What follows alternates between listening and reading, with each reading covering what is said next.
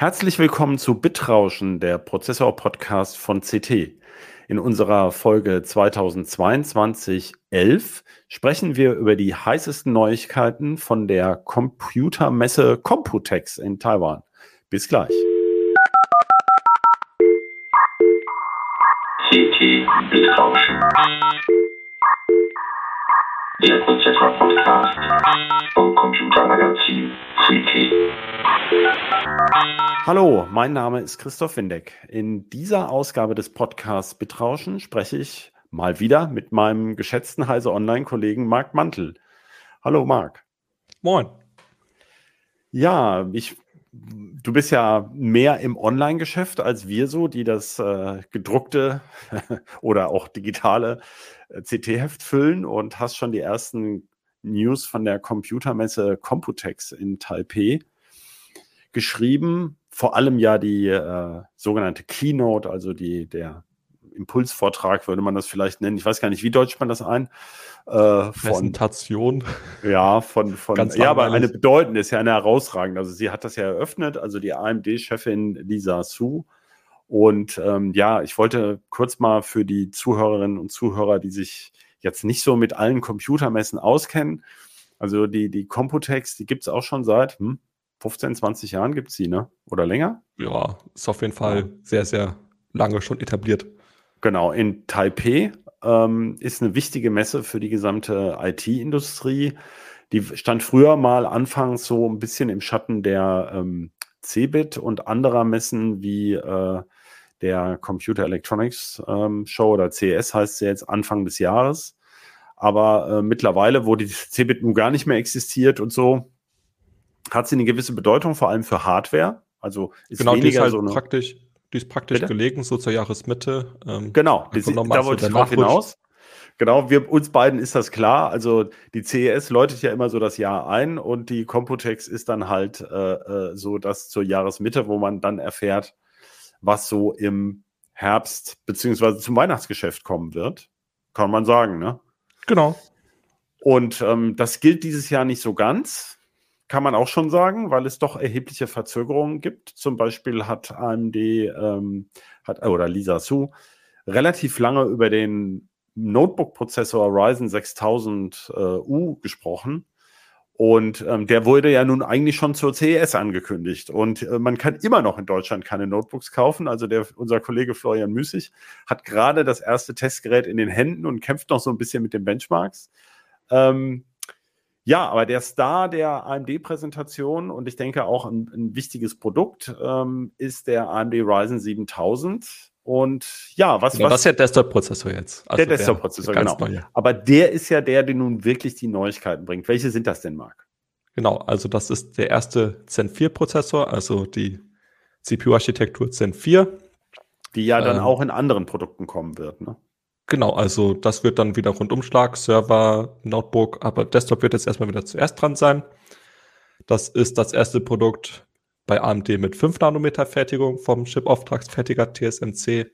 Also nochmal deutlich effizienter allein durch die Fertigung. Bisher hatten sie da 7 und 6 Nanometer, wobei 6 Nanometer wieder ein verbessertes 7 Nanometer war. Und 5 Nanometer, wenn wir schon beim Zahlenchaos sind, so die nächste größere Verbesserung. Dann gibt es jetzt erstmal seit 2017 neue Plattformen. Das ist AM5, also neue CPU-Fassung mit komplett neuen Mainboards, neuen Chipsätzen.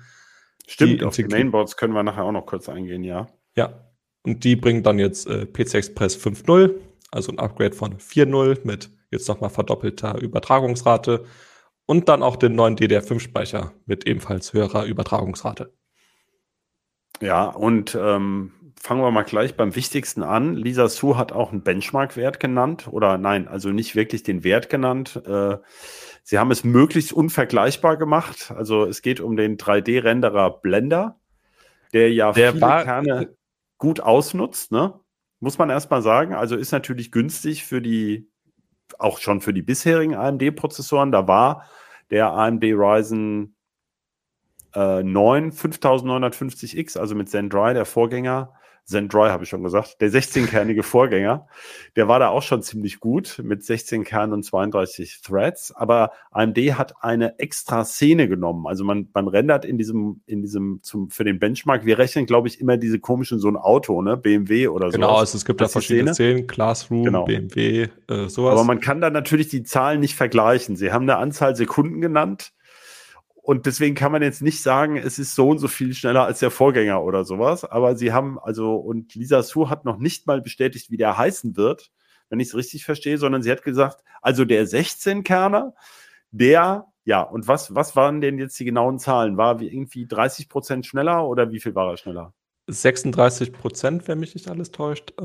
Also sie haben es verglichen mit einem Core i9-12900K, das ist Intels 16-Kerner. 16 Kerne heißt hier 8 große und 8 kleine Kerne, wobei alle 16 Kerne bzw. 24 Threads für das Rendering genommen wurden, hat den verglichen mit einem, wie du schon sagtest, nicht weiter benannten Ryzen 7000 16-Kerner, wobei das da 16 große Kerne sind.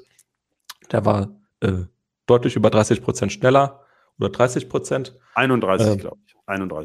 Gut, genau, konkret waren das knapp 300 Sekunden für den Intel-Prozessor und irgendwas mit 200 Sekunden, also knapp über 200 Sekunden für AMD. Da kommt dann halt diese Verbesserung bei rum. Ist aber natürlich, wie du sagtest, sie haben da eine eigene Szene gerendert. Also man konnte da ein Renderbild einer Ryzen 7000 CPU sehen. Ist natürlich für den Show-Effekt ganz cool, wenn AMD dann dieses zeigt, wie dieses Renderbild dann aufgebaut wird von dem eigenen Prozessor.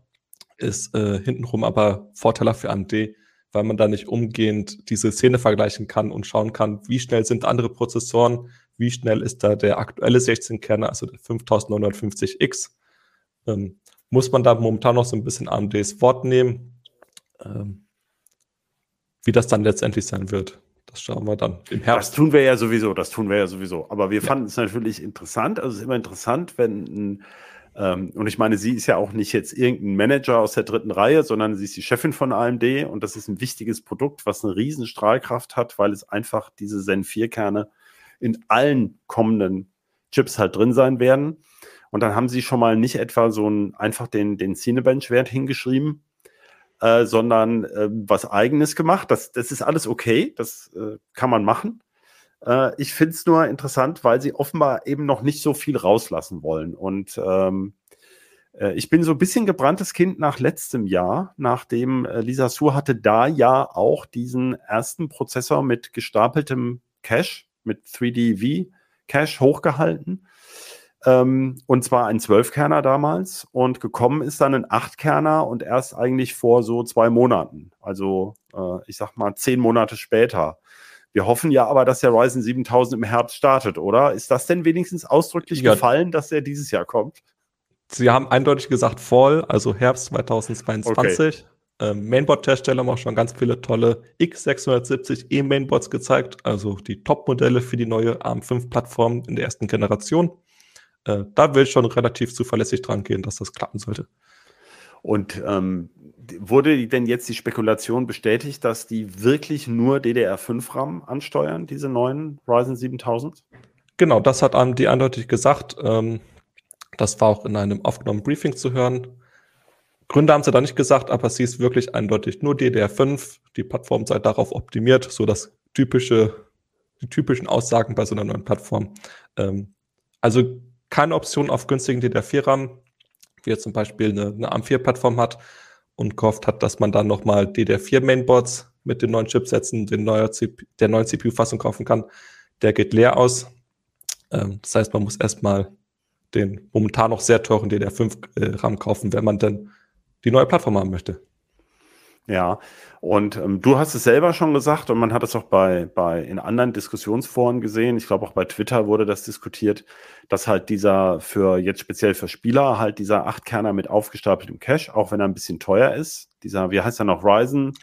5800 X3D, genau. Nur um es korrekt zu sagen, dass der halt, der ist ja wirklich wahnsinnig schnell in Spielen und wie wir ja im letzten c't-Heft, die ist noch aktuell, die Ausgabe 12, festgestellt haben, auch zum Beispiel bei manchen Digital Audio Workstations, also je nach Software, unfassbare Beschleunigung bringt. Also unfassbar heißt jetzt nicht Faktor 3 schneller als alles andere, aber erstaunlich das nach vorne bringt. Das ist also erstmal eine gute Option, um jetzt mal sozusagen den Start dieser Ryzen 7000 Plattform abzuwarten. Vielleicht. Genau. Ja, also Disclaimer, ich habe mir das Ding auch noch gekauft, privat. Du bist zufrieden, oder? Ja, ich habe ein X470 Mainboard, also dieses typische Aufrüstszenario. Ich hatte vorher noch einen Ryzen 3000er drin. Dachte mir, nochmal so ein letztes Upgrade für die Plattform, wo ich dann nochmal die nächsten Jahre gut aufgestellt bin bei Spielen. Also dieser PC kommt hauptsächlich zum Spielen zum Einsatz. Und ansonsten Dinge, die nicht wirklich Leistung brauchen. Also Internetbrowsing, bisschen Word, bisschen Outlook, bisschen Excel. Das ist halt eine echt valide Option für die Leute, die aufrüsten wollen. Der Preis relativiert sich dann nochmal ein Stück weit, wenn man betrachtet, dass man dann den DDR4-RAM verwenden kann, das DDR4-RAM, nicht den teuren DDR5 braucht. Naja, oder vor allem, wenn man halt die Plattform schon hat. Ich meine, es gibt viele günstige Boards. Wir haben auch gerade im aktuellen Heft 12 das kommt ja für die 13 erst.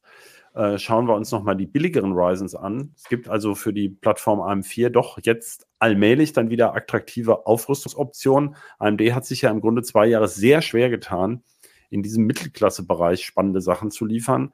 Und also wir beide, denke ich, sind uns einig. Wir vermuten, glaube ich, beide ganz stark, dass die starke Konkurrenz von Intel, vor allem in der Mittelklasse, gar nicht im Top-Bereich, da doch AMD ganz schön auf die Sprünge geholfen hat, da auch mal jetzt in den Mittelklasse-Bereich was neue Prozessoren nachzuschieben. Ja, also nicht nur Mittelklasse, sondern auch vor allem Einsteigerklasse, also so ab 80, 100 Euro. Ja, aber die will man ja normalerweise nicht nachrüsten, oder? Ja, wie gesagt, Mittelklasse auch. Da gab es halt 2 Jahre lang fast gar nichts. AMD hat da sehr lange vor allem den Ryzen 5 3600 angeboten, noch mit Zen 2 Kern. Der verschwand dann auch so langsam vom Markt und der hat sich dann hauptsächlich auf die Oberklasse konzentriert. Es gab ja sehr lange nur innerhalb der 5000er-Generation Modelle ab dem 5600X.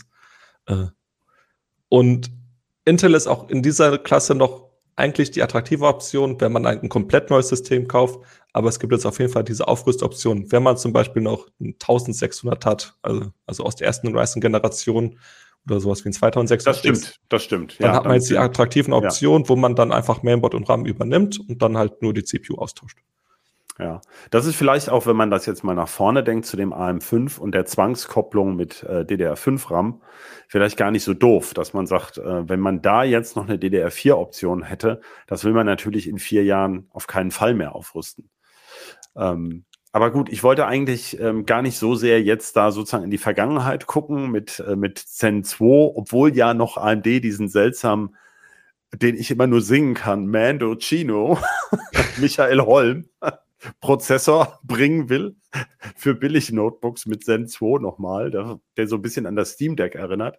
Aber ich wollte auf was anderes raus. Warum wir so ein bisschen oder warum viele gesagt haben beim Ryzen 7000 mit Zen 4, du hast jetzt gerade erklärt, mindestens oder um die 30% schneller als der im Moment dickste Intel-Chip. Da würde man ja denken, das sieht super aus. Aber der Ryzen 7000 wird ja gar nicht mit dem Core i12000 konkurrieren. Also nach allem, was wir bisher wissen, sondern eben mit dem Core i13000 Raptor Lake. Und auch wenn der bei den Performance-Cores wohl nicht so viele Verbesserungen erfährt, kriegt er halt eine Menge mehr von diesen Effizienzkernen, die bei Intel aber doch eine Menge zu diesem Multithreading hinzutun. Und die einzelnen starken Kerne von Intel, die sind ja schon jetzt stärker. Also da kommt ja AMD auch mit dem neuen wohl nur knapp ran, wenn man das mal so überschlägt. Das war so ein bisschen enttäuschend eigentlich, oder?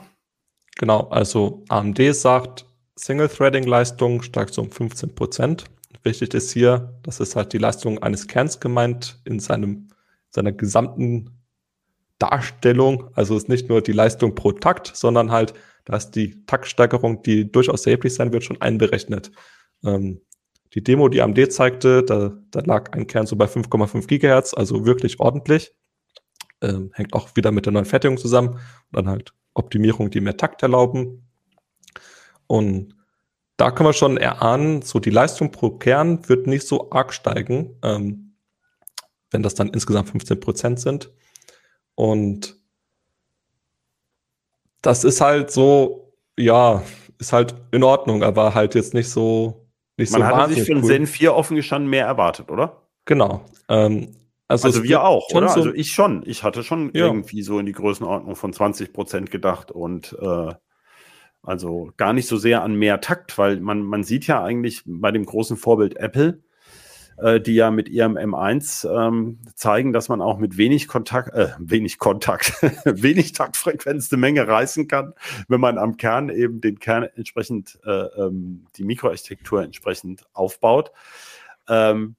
Diesen Weg scheint AMD nun nicht gegangen zu sein. Ich glaube, viele hatten das so ein bisschen erwartet von Zen 4, dass da was passiert, oder? Genau, also es scheint so ein bisschen, als hätten so Zen 2, Zen 3 die, wie man so schön sagt, niedrig hängenden Früchte am Baum abgegrast. Also so die Optimierung, die man relativ einfach vornehmen kann, die dann aber viel bringen.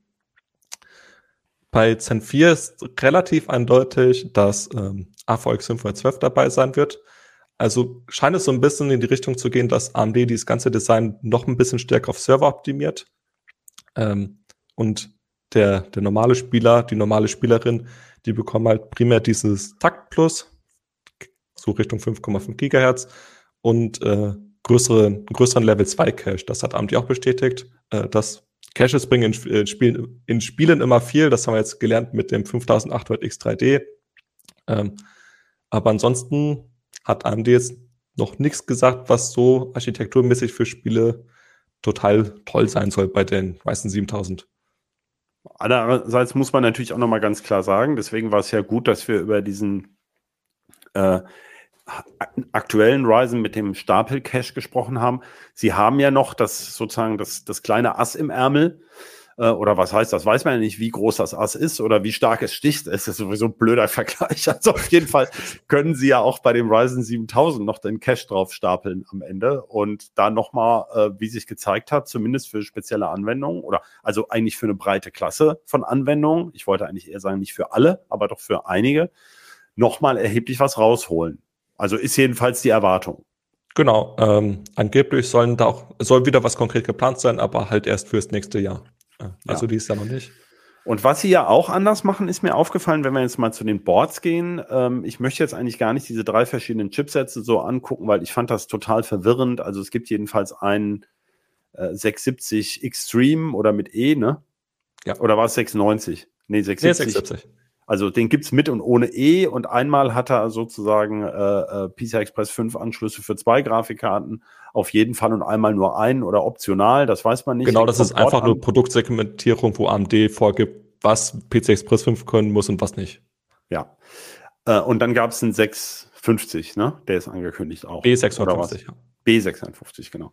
Auf was ich aber hinaus will, ich fand es interessant, Intel hat ja bereits PCI Express 5 bei dem Core i12000 Alder Lake, aber nur an dem Grafikkartensteckplatz. Genau. Da haben wir ja schon lange drüber gegrübelt bei den letzten Board-Tests, weil das ja gar nicht bei allen Boards so umgesetzt ist. Da muss eben da muss die Platine auch entsprechend aufgebaut sein. Aber interessanterweise hat Intel ja ausgerechnet an dem SSD-Slot, also an dem M2-Steckplatz, kein PCI Express 5.0. Gut, Alder Lake ist letztes Jahr erschienen, da gab es ja noch gar keine PCI Express 5.0 SSDs. Jetzt haben wir schon ein bisschen was darüber gehört und vor allem ist das Spannende, dass AMD explizit sagt, so ein M2-Slot mit PCI Express 5.0 ist immer dabei bei dem Ryzen 7000. Also bei diesen 3 Chipsätzen jedenfalls jetzt, die wir gehört haben. Ne? Genau. Also sie arbeiten mit dem Controller-Hersteller Phison zusammen. Das ist quasi ein Schwergewicht in der SSD-Branche, die andere Hersteller mit SSD-Controllern beliefert. Und sie haben da explizit eine Partnerschaft angekündigt, dass sie da ganz eng zusammenarbeiten. In diesem Rahmen aber auch klargestellt, dass dieses Jahr halt noch PCI Express 5.0 SSDs kommen. Und dafür hat jedes AM5-Mainboard einen passenden Anschluss, mindestens einen. Dann hat man halt die allerschnellsten SSDs, die man dann mit den AMD-Prozessoren betreiben kann. Ja, das finde ich, also das ist ja natürlich auch ein Vorteil, wenn man jetzt wirklich extreme Datentransferraten da braucht.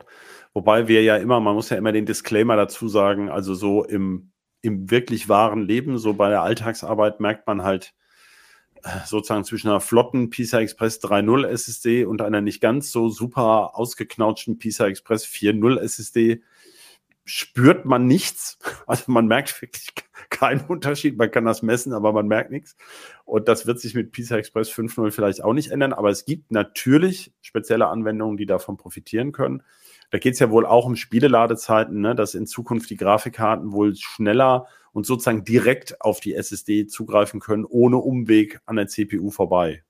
Genau, das nennt sich dann Direct Storage. Also die grundlegende Technik kommt von Microsoft, die ist in DirectX 12 jetzt integriert oder kommt jetzt so langsam. Das erfährt auch noch Patches und Updates. Und AMD nutzt das natürlich, um diese komplette Plattform zu pushen, wo dann alles aus einer Hand kommt, also AMD-Prozessor, AMD-Grafikkarte und dann so eine tolle, schnelle Phison-SSD oder SSD mit Phison-Controller und dann soll alles ganz toll werden und das nennt sich dann Smart Access Storage, das ist dann der Eigenname dafür, ist aber dann nichts anderes als Direct Storage von Microsoft und im Bestfall starten das Spiel halt deutlich schneller und vielleicht, wenn das sich irgendwann mal ein bisschen weiter durchsetzt und nicht mehr auf die langsamsten Gurken-PCs optimiert wird, gibt es dann auch tollere Spielewelten, die davon profitieren. Ja, das ist ja so eine Technik, die ähnlich schon in den aktuellen Spielkonsolen ja zum Einsatz kommt. Ne? Genau, also das ist davon inspiriert. PlayStation 5 hat das, die Xbox Series X, Xbox Series S. Aber es zeigt ja auch, dass... Ja. Das strahlt dann einfach nur über den PC.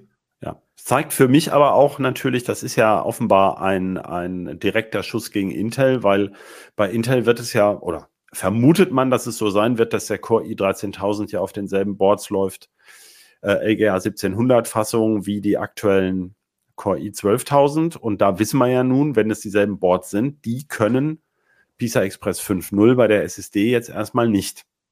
Ja, also... mal abwarten. Ich kann mir gut vorstellen, dass da nochmal neue Mainboards kommen werden, halt mit einer neuen Chipsatzgeneration und dass die dann vielleicht 4 zusätzliche Lanes mitbringen. Aber jetzt erstmal gegen Alder Lake, den 12.000ern, hat AMD natürlich da den Vorteil und nutzt das eiskalt aus fürs Marketing. Klar, also ich meine, macht ja natürlich jeder so, ist ja in Ordnung.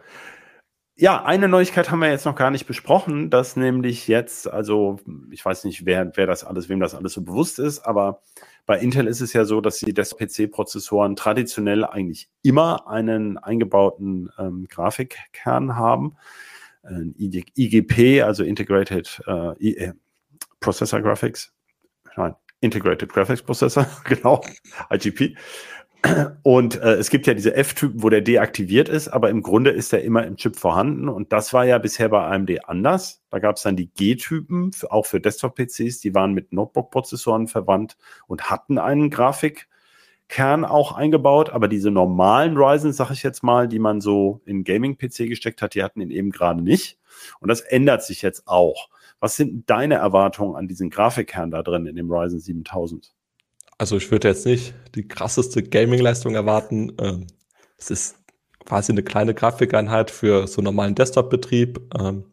Bietet sich dann vor allem dafür an, wenn man einen Büro-PC haben möchte, dass man einfach keine eigenständige Grafikkarte mehr braucht, die dann auch nochmal Strom verbraucht, sondern halt einfach den Prozessor in das Board schmeißt und dann seine Monitore anschließen kann.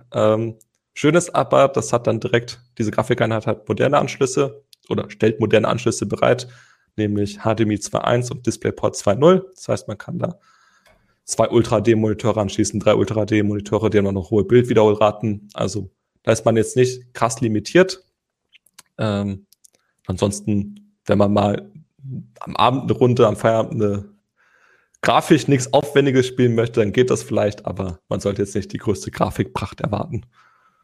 Schauen wir mal. Wir waren ja, selbst bei diesen Audio-Workstations hätte man gerne eine gesteckte Grafik gehabt, was mich wirklich sehr überrascht hat, weil ja ich immer gedacht habe, diese Intel XE-Grafik, die ist eigentlich gut genug. Jetzt muss man sich immer klar machen, dass die Grafik, die Intel in die Desktop-Prozessoren einbaut, deutlich schwächer ist als die, die sie in die Mobilprozessoren einbaut, weil man ja im PC halt nachrüsten kann und beim Notebook nicht. Aber dass das so blöd war, da habe ich auch irgendwie den Verdacht, dass da die Intel-Treiber nicht so top sind. Das heißt, da hängt es auch ein bisschen von der Treiberqualität ab, was man damit machen kann. Werden wir dann mal sehen, wie sich die Plattformen gegeneinander schlagen, auch in dieser Disziplin. Also Intel macht es ja immer ganz gut das Grafik, das Videodecoding, das ist ja auch wichtig. Und ich meine, da schauen wir mal, wie das dann klappt. Ja, also da würde ich jetzt nicht so viel befürchten. RDNA 2 ist die Architektur der Grafikeinheit. Das ist die gleiche wie bei den Desktop-Grafikkarten Radeon RX 6000. Also wird der Treiber nicht grundlegend neu sein. Und der ist bisher auch schon ganz gut. Was heißt ganz gut? Der ist gut. Die Treibergeschichte ist halt, Intel hat schon indirekt, was heißt indirekt? Sie haben es durch die Blume verpackt zugegeben, dass der auch so ein bisschen die Schuld war, dass die Grafikkarten für Desktop-PCs hier zu spät kommen. Also die ARC-Grafikkarten, so ist der Markenname von Intel. Ja, da hat AMD halt eindeutig den Vorteil. Ja, das war ja früher auch mal, war ja AMD mal eher bekannt eine ganze Weile für vergurkte Grafiktreiber, aber das scheinen sie doch irgendwann mal verstanden zu haben, dass man da auch liefern muss. Okay, das war jetzt mal der Teil, würde ich gerne mal abschließen bei AMD erstmal. Zu Raptor Lake, also zu Core i13000 hat Intel ja noch nichts gesagt. Auf der Nur, Computex. Dass es halt kommt. Genau, das ist schon klar, dass es kommen soll. Aber zum Beispiel, wir haben noch nichts über eben Boards gehört oder irgendwelche Details, da kann man noch nicht viel sagen. Aber Nvidia hat sich schon mal geäußert auf der Computex. Was haben die denn erzählt? Ja, geäußert oder explizit nicht geäußert. Ja, was hattest du erwartet? Also ich hatte gehofft, dass vielleicht so ein Teaser kommt zu den neuen GeForce RTX 4000 Grafikkarten, also der Ada Lovelace Generation, na kurz Ada nur. Tatsächlich kam dann aber nur Server-Hardware, was für eine Computex eher ungewöhnlich ist, weil Computex richtet sich normalerweise an die Endkundschaft, die dann Desktop-PCs und Notebooks kauft. Das ist dann der ARM-Prozessor Grace heißt der, also selbst entworfen mit ARM-Kern. Und da kommen dann jetzt erste Systeme Anfang 2023 oder ersten Jahreshälfte. Und dann gibt es noch ganz tolle gekühlte, wassergekühlte GPU-Beschleuniger für Server. Ja, ist auch irgendwie für diese Messe ein ungewöhnliches Produkt, was sie da rausgesucht haben. Ja, aber ansonsten so tierisch neu war da jetzt nichts. Also tierisch neu bei für diese neue Runde an Grafikkarten, die wir dieses Jahr ja eigentlich auch noch erwarten, ne? Also GeForce RTX 4000 und ja eigentlich wohl auch Radeon 7000, oder nicht? Genau. Aber also dazu hat AMD ja auch nichts gesagt, ne? Ja. Bei AMD hat man im Vorfeld auch schon gemunkelt, wird erst so Jahresende und auch nur die ersten Modelle. Der große Schub dann erst nächstes Jahr. Bei Nvidia hat man schon gemunkelt, dass es im Juli soweit sein könnte, also bereits so 1,5 Monate, 2 Monate.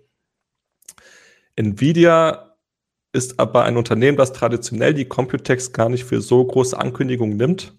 Der Kollege hat davon auch schon gemutmaßt, dass sie einfach groß genug sind, dass sie was eigenes machen können und sich da die Aufmerksamkeit nicht teilen müssen, zum Beispiel mit AMD.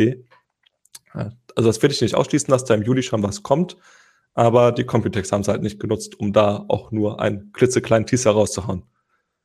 Okay. Gut, die Computex, muss man jetzt auch wissen, ist keine große Vor-Ort-Veranstaltung, ne? Also es gibt wohl ein paar Treffen von Herstellern, die da was machen in Taipeh. Und wir hätten auch jemanden hinschicken können dann, aber wir haben dann überlegt, naja, das lohnt eigentlich nicht wirklich, wenn so viele wenige Aussteller da sind. Also im Moment ist das in diesem Jahr noch, als sie geplant wurde, konnte man das mit Corona noch nicht absehen. Und man weiß ja auch, dass Taiwan sich doch ein bisschen schwer tut. Der große Nachbar China erst recht. Also das war sicherlich auch die richtige Entscheidung. Vor allem, solange die harten taiwanischen Quarantäneregeln noch galten, hätte ja niemand einen Flug gebucht, um sich dann 14 Tage in ein Hotel zu setzen hin. Also ich meine, das ist auch schwierig, die Leute so lange nicht arbeiten zu lassen. Homeoffice. Ja, also das wäre dann ja Taiwan-Office gewesen. Ja, ohne das leckere Essen, in Taiwan unterwegs. Also insofern sind wir von der Gerüchteküche etwas abgehängt. Aber wahrscheinlich, wenn das dann wirklich im Juli kommt, dann müsste ja sich so ein bisschen das Getratsche intensivieren in den nächsten Wochen. Also man weiß es nicht und man kennt die Konkurrenzsituation nicht. Und du schätzt es so ein, dass eben auch bei AMD das ein bisschen länger dauert. Wie ja in diesem Jahr sowieso vieles länger dauert, unser Kollege Florian, ich hatte vorhin schon erwähnt, dieses Ryzen 6000U Notebook, da sind die Benchmarks aber noch so, dass wir noch da uns nicht richtig drauf verlassen wollen. Der aber bei Intel war es ja genauso. Also eigentlich wurde ja auch diese, das ist ja immer so schwierig mit Intels Prozessorbezeichnungen, weil die Alder Lakes, die man eigentlich in den Notebooks am meisten verbaut werden, diese U-Typen, die heißen ja dann gerade nicht 12.000, sondern 1200. Also da habe ich schon Hersteller gesehen, die da von Core i1000 sprechen als Gruppenbezeichnung, was da war ich völlig raus. Und da hat das sorgt auch übrigens regelmäßig für Verwirrung bei unseren Leserinnen und Lesern, wo dann eine Mail kommt, das heißt doch Core i12000 und nicht 1200 und da muss man es halt kurz erklären und das ist halt, warum die es machen, ich weiß es nicht. Keiner versteht es, ne? Also wir verstehen es auch nicht. Ich wollte es nur sagen, also da sind jetzt auch erst die ersten, glaube ich, 3 oder 4 da gewesen. Allerdings ist der Prozessor ganz beeindruckend, also ich wollte nur auf den Punkt kommen, dass das mit diesen P- und E-Cores, also mit den Performance-Cores und den Effizienzkernen, was ja ARM schon seit, also in Smartphones ist das gängige Technik, ich glaube schon seit 8 Jahren oder sowas. Mindestens, und ja. Genau, und dann im M1 von Apple sowieso, allerdings da etwas anders, da tun die E-Kerne nämlich so gut wie nichts, also wirklich ganz wenig. Und bei Intel haben sie ja so einen interessanten Weg genommen, dass sozusagen diese P-Kerne für diese Single-Threading-Performance besonders wichtig sind und für sozusagen für Spiele.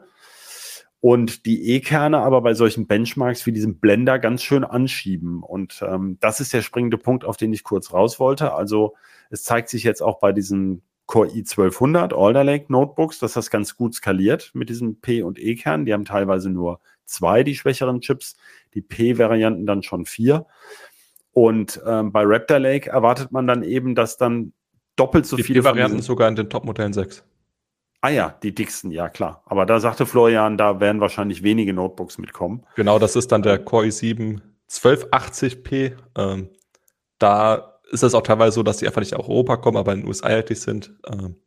Naja, ich wollte ja darauf hinaus, dass sozusagen bei einem Notebook, wo man mit dem Strom geizen muss, ist es wahrscheinlich sowieso ziemlich schlau zu sagen, naja, 4 P-Kerne reichen ja fürs meiste und dann habe ich ja nochmal 4 kleine hinten dran, die dann auch mitschieben, wenn es um Multithreading geht. Und das ist ja das, weswegen wir so sagen, ob das mit dem Ryzen 7000 bei dem Raptor Lake eben so passt. Weil wenn der doppelt so viele E-Kerne hat wie die bisherigen, dann sind diese 30%, hören sich jedenfalls nicht völlig unrealistisch an, dass er die aufholen kann. Das wollte ich hier nur nochmal einschieben an dieser Stelle. Dann lass mich auch noch einen Einschub erlauben.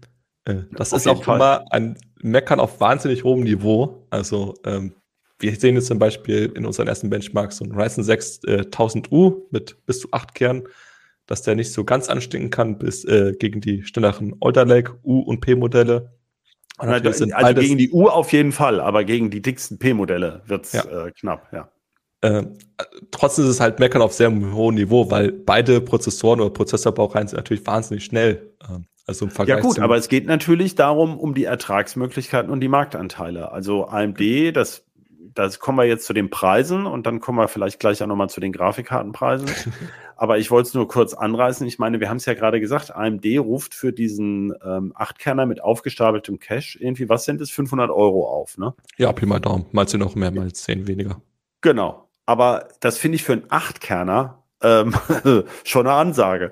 Und das ist bei den Notebooks ja der Punkt. Also man kann ja Marktanteile darüber gewinnen, dass man eben den schnellsten hat, ne, oder den billigsten. Und das war ja gerade der entscheidende Punkt, der AMD auch solche wahnsinnigen Aktienkurse beschert hat. Der Ausblick ist ja weiterhin super bei AMD, dass sie eben wirklich auch gutes Geld verdient haben und nicht mehr immer nur der Billigheimer war, der hinter Intel herräumte sozusagen und in die billigeren Modelle reinkam. Deswegen gibt es ja jetzt auch richtig schöne und schicke Ryzen Notebooks, wo dann auch mal teure Komponenten drin sind. Naja, und dafür ist es halt schon wichtig, dass sie eben auch ganz vorne mitspielen können und auch im Vergleich einfach. Es gibt ja nicht viele Mitbewerber, sondern nur Intel.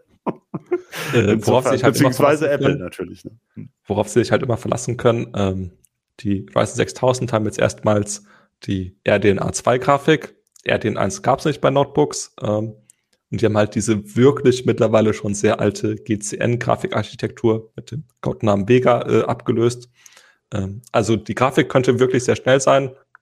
Da haben sie dann jetzt nochmal quasi so ein Alleinstellungsmerkmal, wenn man dann ein Notebook haben möchte, das ein bisschen zum Gaming taugt, aber dann halt keinen eigenen Grafikchip hat.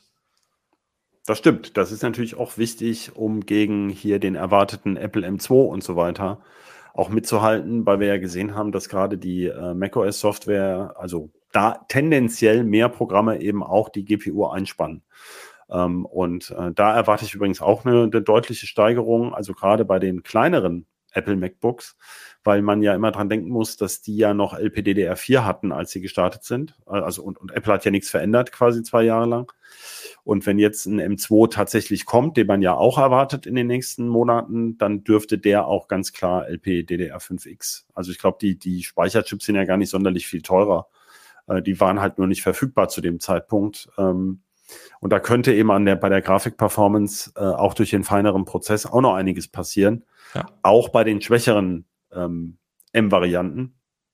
Das ist also ja das große Problem, weniger, dass diese Kombi-Prozessoren immer haben, die Grafikeinheiten da drin, die hängen immer an der Übertragungsrate zum Speicher. Und deswegen ist der LPDDR5X oder ohne X, das RAM halt so interessant jetzt für die Notebooks, ist halt leider aufgelötet. Das ist immer der große Nachteil. Also man kann da nichts austauschen oder beim Defekt austauschen oder halt mehr RAM reinbauen. Aber dafür ist es halt schneller und effizienter. Genau, aber da geht hier AMD auch hin, dass sie da jetzt sehr schnelles RAM dran haben, allerdings nicht so viele Kanäle wie vielleicht Apple. Aber das wissen wir ja gar nicht, wie viele Kanäle sie genau in diese kleineren Notebooks reinbauen. Und bei den größeren x86-Notebooks hast du ja normalerweise eine gesteckte Grafik, sodass nicht gesteckt, sondern einen zusätzlichen Grafikchip, der dann wieder eigenen schnellen Speicher hat. Genau, also insofern. Ja, apropos Grafik. Da sind wir ja bei den Grafikkarten. Die sind jetzt auf einmal wieder lieferbar, ne? Wo sind die Preise? Sind die schon normal oder gibt es tatsächlich Wettbewerb beim Preis schon nach unten? Oder also sind sie nur wieder bei den Listenpreisen? Es ist nicht auf einmal. Es war eine erfreuliche Entwicklung der letzten Monate. Es gab ja ganz lange keine Grafikkarten, also zu vernünftigen Preisen. Die waren alle weit jenseits der Preisempfehlung von AMD und Nvidia. Hatten wir schon, glaube ich, mehrmals besprochen. Lag an Chipmangel, lag an Kryptomining, dass die ganzen Mining-Farmen die Grafikkarten weggekauft haben. Und die Situation hat sich jetzt offensichtlich verbessert. Man kriegt Grafikkarten zu, ich sag mal, relativ normalen Preisen. Also ist immer noch nicht alles zu den ursprünglichen Preisempfehlungen. Aber ich kann jetzt 400 Euro ausgeben, bekomme dafür eine vernünftige Grafikkarte, womit ich auch spielen kann. Und vor einem halben Jahr hätte ich dann noch mindestens das Doppelte gezahlt. Das ist schon mal erfreulich. Und ja, aber interessant ist es ja, dass es vor allem, wie soll man das jetzt sagen, ohne sich, jetzt zu behaupten, dass AMD und Nvidia nicht ganz die Wahrheit erzählen. Also der Grafikkartenpreis ist verblüffend eng an den Ethereum-Kurs gekoppelt, der ja wiederum verblüffend mit dem Bitcoin-Kurs zusammenhängt. Das finde ich, wenn man sich die Kurven anschaut. Also es gibt manchmal so ein Gezappel, da liegen sie ein bisschen auseinander. Aber so ganz grob geht die Kurve extrem, also verläuft sehr ähnlich zwischen Bitcoin und Ether. Und nur der Ether, der lässt sich ja mit Grafikkarten meinen und ein paar andere Kryptowährungen noch. Und nicht der Bitcoin, darauf will ich ja hinaus. Weil ja AMD und Nvidia in den letzten 2 Jahren immer wieder den Eindruck erweckt haben, sie wüssten gar nicht, welcher Anteil ihrer Grafikkarten tatsächlich in diesen Mining-Farmen verschwindet. Ich halte das aber, es fällt mir schwer, einen anderen Ausdruck, aber ich sag mal, ich halte das für Märchen. Und Nvidia musste jetzt für eine Aussage von vor 2 Jahren ja auch schon eine Strafe bezahlen, ne? Weil sie da wohl... Von vor 4 Jahren sogar. Ach so, ist schon länger her. Ja, das war bei der letzten großen Welle dann sozusagen. Genau. Und beide tun immer so, als wüssten sie gar nicht, was mit ihren Grafikkarten passiert. Aber ich meine, die Sache ist so offensichtlich. Gut, die Frage ist aber ja jetzt aus Sicht eines Spielers oder wer seinen PC aufrüsten möchte, fallen die jetzt erstmal weiter oder kann es sein, dass sich die Kurse, diese Kryptokurse wieder ratzfatz erholen? Was ist deine Meinung? Vorhersagen kann es ja niemand. Ich hole meine monatliche Glaskugel raus. Ja. Also, Grundsätzlich sagen wir ja, man sollte dann eine Grafikkarte kaufen, wenn man eine Grafikkarte braucht. Also will ich jetzt zocken, dann kaufe ich jetzt eine Grafikkarte. Das ist momentan sehr gut möglich. Ich habe ja schon gesagt, für 400 Euro bekommt man eine gute Grafikkarte. Preisbereich von 500, 600 Euro ist auch schon jetzt gutes Angebot da. Man kann natürlich auf eine neue Generation warten. Das ist dann immer die Frage. Man weiß nicht, wie die Preise sein werden, wenn die ersten Grafikkarten kommen, welche Preisklassen AMD und Nvidia bedienen werden. Deswegen will ich da nicht so sehr drauf stehen. Gibt es Spekulationen, wo diese Nvidia 4000 startet? Also startet die eher ganz oben im Segment oder ganz unten? Nee, ganz unten bringt ja keiner eine neue Grafikkarte. Also die Gerüchte waren schon eher so 4090, 4080, 4070, also die GeForce RTX Grafikkarten. Und das alles so ab dem Bereich von 300 Watt Leistungsaufnahme, also schon deutlich Oberklasse. Also eher jenseits von 600 Euro auf jeden Fall. Ja, davon würde ich ausgehen, zumindest zum Start. Dann sind das selbst mal so ein paar Halo-Produkte, die quasi Nvidia sehr gut dastehen lassen, weil die dann halt so toll schneller sind. Na, ich wollte jetzt nochmal explizit drauf raus. Also wer jetzt eine 400-Euro-Karte kaufen will, der braucht jetzt auch mal auf gar nichts zu warten, dass da was Neues kommt, weil das kommt dann frühestens irgendwie nach Weihnachten. Wahrscheinlich. Ja, würde ich, also ich will weiß man nicht ja meine nicht, Hand dafür ins Feuer legen, aber ich würde es für nicht unrealistisch halten. Genau. Und wer eine ganz dicke kaufen will, der kann vielleicht noch sozusagen, der kann jetzt hoffen, dass von Nvidia noch was kommt in den nächsten Also bei einer 3080 zum Beispiel ist jetzt schon ein bisschen Bauchschmerzen. Auch weil es in Anführungsstrichen nur 10 GB Speicher sind. Wenn ich da schon an die 1000 Euro hinblätter, dann will ich auch wirklich zukunftssicher sein, ich persönlich. Und dann werden halt irgendwie 12 oder 16 GB halt schon eine tolle Hausnummer. Die zweite Frage, die du im Prinzip hattest, wie sich die Preise jetzt erstmal bei den bestehenden Grafikkarten weiterentwickeln. Also momentan geht dieser Abwärtstrend noch gut weiter. Also auch so in den letzten 1-2 Wochen sind die Preise noch weiter gesunken. Und vor allem gibt es auch jetzt ziemlich häufig Angebote. Zum Beispiel Mindfactory hat da diesen Mindstar, da kommen dann halt 200 Grafikkarten zum Sonderpreis rein. Dann gibt es die typischen Vergleichsportale, eins der berühmten MyDeals. Das sind jetzt halt immer wieder viele Deals, also Anführungsstrichen Deals, Angebote, die auftauchen. Ich würde jetzt nicht erwarten, dass das abrupt abbricht. Vielleicht erreichen wir dann nochmal in den nächsten Wochen die richtigen Preisempfehlungen von AMD und Nvidia, also dass nochmal kaum 10% runtergeht. Aber ansonsten, du sagtest schon, es hängt sehr stark von den Kryptokursentwicklungen ab und die sind halt momentan schon ziemlich unberechenbar, würde ich sagen. Es gibt auch eindeutig diesen Abwärtstrend momentan. Auffällig ist aber auch zum Beispiel, dass die Rechenleistung im Ethereum-Netzwerk, die kann man ja öffentlich einsehen, ist ja eine öffentliche Blockchain und da kann man sehen, wie viele Blöcke so gemeint werden. Und die ist nicht eingebrochen, trotz dieser Kurseinbrüche. Die Mining-Farm kaufen halt momentan offenbar halt nur nicht wie wild neue Grafikkarten. Also sie wächst sozusagen vielleicht weniger oder gar nicht mehr, aber sie ist nicht also plötzlich gesunken. Man kann es nicht so ganz eindeutig sagen, weil auch diese Mining-Rente von Nvidia halt jetzt gelockert wurde nochmal. Aber dieser ist anders als beim Kurseinbruch, also bei dem Wert eines Coins, gibt es nicht diesen Einbruch bei der Mining-Leistung. Und ja, die müssen ja alle ihre Affen-NFTs weiter auf der Blockchain vernudeln, sonst sind die ja sowieso nichts mehr wert. Und also an sich ist das auch logisch, auch selbst jetzt bei diesen Pi mal Daumen 1800 Euro für ein Ether ist es halt immer noch profitabel, vor allem wenn man dann halt nur ein paar Cent pro Kilowattstunde zahlt in den USA oder in Asien. Es lohnt sich halt für sie weiterhin. Und, okay, wenn du die Karte schon hast, ja, beziehungsweise, ja. Okay, aber das ist ja alles wirklich Glaskugel, Kiekerei, das kann man nicht sagen. Auf jeden Fall ist der Zeitpunkt, eine Grafikkarte zu kaufen, sehr viel besser als noch vor wenigen Monaten. Vor allem blutet das Herz da nicht so sehr und das Konto. Genau. Und dann ist auch noch was übrig für den schnellen AMD-Prozessor, wenn man den möchte, oder wenn man irgendwie ein älteres AM4-Board noch hat. Es gibt ja jetzt viele Boardhersteller, die auch die entsprechenden BIOS bereitstellen, um neuere Prozessoren noch auf ganz ältere Boards zu machen. Das haben wir ja schon drüber berichtet, muss man aber genau hingucken. Naja, und bei der Computex, wie soll man sagen, also so richtig vorgestellt wurde bisher noch wenig, ne? Weil wir wissen alle, noch gibt es die ganzen Sachen gar nicht zu kaufen. Insofern, aber das waren sozusagen schon die wichtigsten Neuigkeiten. Oder haben wir noch irgendwas vergessen von der Computex, was uns jetzt, wir sprechen ja heute am Dienstag. Das erscheint jetzt, unser Gespräch erscheint morgen am Mittwoch. Und das sind ja erst der Tag 1 der Computex. Also es könnten noch News kommen, aber meistens sind die wichtigsten Neuerungen schon vorher bekannt. Und also es gibt so ein paar Nachzüglerprodukte, ein paar Monitore, ein paar Notebooks, aber es ist jetzt nichts grundlegend Neues. Ja. Also die Neuigkeiten waren halt neue Ryzen. Das waren schon die wichtigsten, ne? Wahrscheinlich. So, ja. Okay, ja, Marc, dann würde ich sagen, damit sind wir am Ende. Und ich bedanke mich ganz herzlich bei dir und bei unserem Producer Michael. Aber vor allem natürlich bedanken wir uns bei unseren Zuhörerinnen und Zuhörern und freuen uns über Feedback. Also schreiben Sie uns gerne per Mail an bit-rauschen@ct.de. Und wenn Sie noch weitere Podcast-Hörlust haben, dann haben wir ein Riesenangebot für Sie unter Heise Podcasts.